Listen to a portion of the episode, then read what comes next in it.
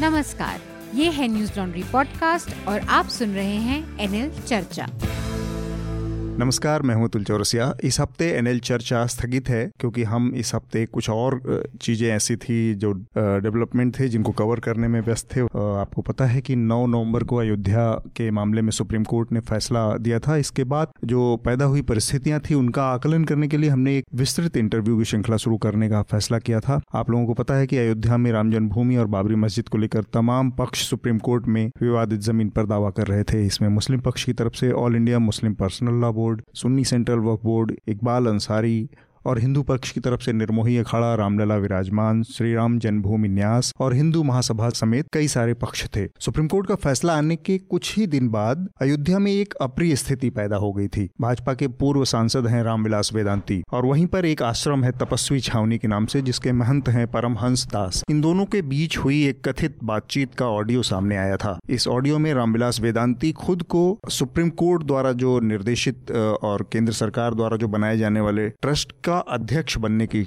इच्छा जता रहे थे उस ऑडियो क्लिप में। इस बातचीत के दौरान परमहंस दास ने कुछ ऐसी अश्लील आपत्तिजनक बातें श्री राम जन्मभूमि न्यास के जो मुखिया और मनराम छावनी के महंत नित्य गोपाल दास के बारे में कही। नित्य गोपाल दास श्री राम जन्मभूमि न्यास के मुखिया हैं और इस पूरे आंदोलन के सबसे बड़े चेहरे के तौर पर जाने जाते हैं। लिहाजा जैसे ही ऑडियो क्लिप फैली चारों तरफ़ नित्य गोपाल दास के समर्थकों ने उग्र होकर परमहंस दास को उनके आश्रम में ही घेर लिया और वहाँ पर पत्थरबाजी बमबाजी हुई, नारेबाजी हुई, लोगों ने गालियाँ दी और एक स्थिति ऐसी बन पड़ी, इतना हिंसक की फिर पुलिस को हस्तक्षेप करना इस पूरे मामले में और पुलिस की निगरानी में परमहंस दास को निकाला गया वहाँ से और फिर सुरक्षित ले जाया गया। इसके बाद रामविलास वेदांति भी, जो कि भाजपा के नेता और संत भी हैं, वो भी भूमिगत हो गए। ये घटना हमें बताती है कि अयोध्या को लेकर सुप्रीम कोर्ट का निर्णय भले आ गया हो, लेकिन आने वाले दिनों में जो ट्रस्ट का निर्माण होना है, मंदिर को लेकर जो अलग अलग हिंदू पक्षों के दावे, प्रतिदावे हैं, उसमें शामिल होने को लेकर संतों में, महंतों में, नेताओं के बीच एक एक खींचतान देखने को, एक तनाव की स्थिति चल रही है। और आने वाले दिनों में इसमें और भी कई सारी चीज़ें बदल सकती हैं, कुछ हिंसक रूप में भी सामने आ सकती हैं, उग्र रूप भी देखने को मिल सकता है। तो हमने तय किया कि इन तमाम पक्षों के जो अदालत में जो मुद्दे थे, पक्षकार थे, इनसे बातचीत की जाए, इनसे एक साक्षात्कार किया जाए,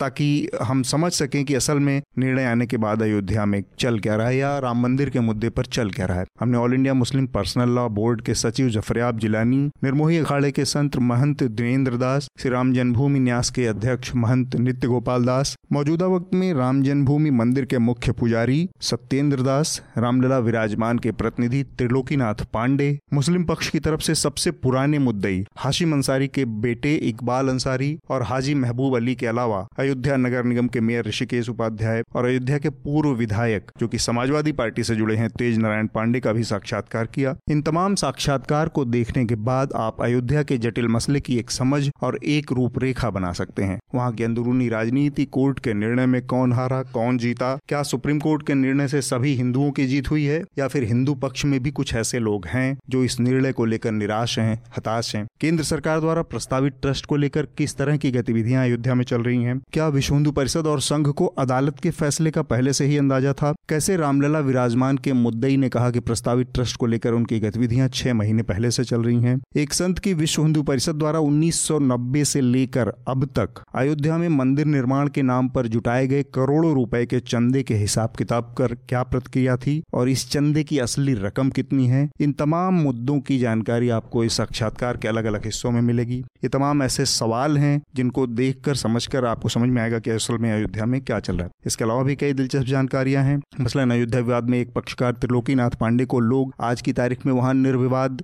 विजेता मान रहे हैं। इस मामले में, यानी कि अयोध्या के मामले में, रामलला विराजमान के पक्ष में ही कोर्ट ने अपना फैसला सुनाया है। रामलला स्वयं तो इस मामले में अपनी पैरवी कर नहीं सकते थे। लिहाजा उनके मित्र के रूप में त्रिलोकीनाथ पांडे रामलला की पैरवी अदालत में कर रहे थे, यानी स्वयं भगवान श्री राम के प्रतिनिधि बनकर। उन्नीस सौ नवासी में पहली बार रामलला विराजमान को अयोध्या मामले में पक्षकार बनाया गया था, जबकि यह मामला अदालतों में 1950 से चल रहा था। उन्नीस सौ नवासी में एक रिटायर्ड जज देवकी नंदन अग्रवाल ने पहली बार रामलला के प्रतिनिधि के तौर पर अदालत में याचिका दायर की थी, जिसे अदालत ने स्वीकार कर लिया था। मौजूदा समय में भी लगातार विवादित स्थल के केंद्रीय हिस्से में भगवान राम का पूजा पाठ जारी है। यह पूजा पाठ सत्येंद्र दास जी की निगरानी में होता है। सत्येंद्र दास उन्नीस से विवादित स्थल, यानी राम जन्मभूमि के मुख्य पुजारी हैं। उन्हें उन्नीस सौ बानवे के मार्च महीने में मस्जिद ढहाए जाने के नौ महीने पहले से एक कोर्ट के आदेश से मुख्य पुजारी नियुक्त किया गया था। उनके सामने ही बाबरी मस्जिद को ढहाया गया। वे उन स्थानों को अभी भी चिन्हित करते हैं, जो 6 दिसंबर उन्नीस सौ बानबे के पहले सीता रसोई, राम चबूतरा और बाबरी मस्जिद के मुख्य गुंबद के नाम से जाना जाता था। उनके साथ बातचीत करना एक हिंसक और बहुत उठापटक वाले इतिहास का सैर करने वाला अनुभव साबित होता है। रामलला के पक्ष में सुप्रीम कोर्ट का निर्णय आने के बाद स्थिति यह बन गई है कि राष्ट्रीय स्वयंसेवक संघ और विश्व हिंदू परिषद का इस पूरे मामले पर एक वर्चस्व सा स्थापित होता दिखाई दे रहा है। रामलला विराजमान के प्रतिनिधि के तौर पर त्रिलोकीनाथ पांडे खुद विहिप से जुड़े हैं और इस विवाद का जो सबसे मुखर पक्ष, जो सबसे आगे रहकर इसकी लड़ाई लड़ता आया है, वो श्री राम जन्मभूमि न्यास भी संघ और विहिप का ही समर्थक है। लिहाजा कोर्ट के निर्णय के मुताबिक बनने वाले ट्रस्ट में न्यास और विहिप की भूमिका सबसे महत्वपूर्ण रहने वाली है। इसको लेकर तमाम अन्य हिंदू पक्ष सशंकित हैं, इसमें निर्मोही अखाड़ा भी है, हिंदू महासभा आदि भी है। उम्मीद है कि आपको हमारी यह वीडियो इंटरव्यू की श्रृंखला पसंद आएगी और आप सब्सक्रिप्शन के ज़रिए हमारा हौसला अफजाई करेंगे। श्रृंखला का पहला साक्षात्कार All India Muslim Personal Law Board के सचिव जफरयाब जिलानी के साथ आपने देखा, जो कि पे वॉल के बाहर था। इसके अगले हिस्से जो भी हैं, वो हमारे पाठकों, दर्शकों के लिए सब्सक्रिप्शन के पीछे होंगे। यानी आपको न्यूज़ लॉन्ड्री का सब्सक्रिप्शन लेना होगा। तो न्यूज़ लॉन्ड्री को सब्सक्राइब करें और विज्ञापन फ्री मीडिया खड़ा करने में अपना सहयोग दें। धन्यवाद।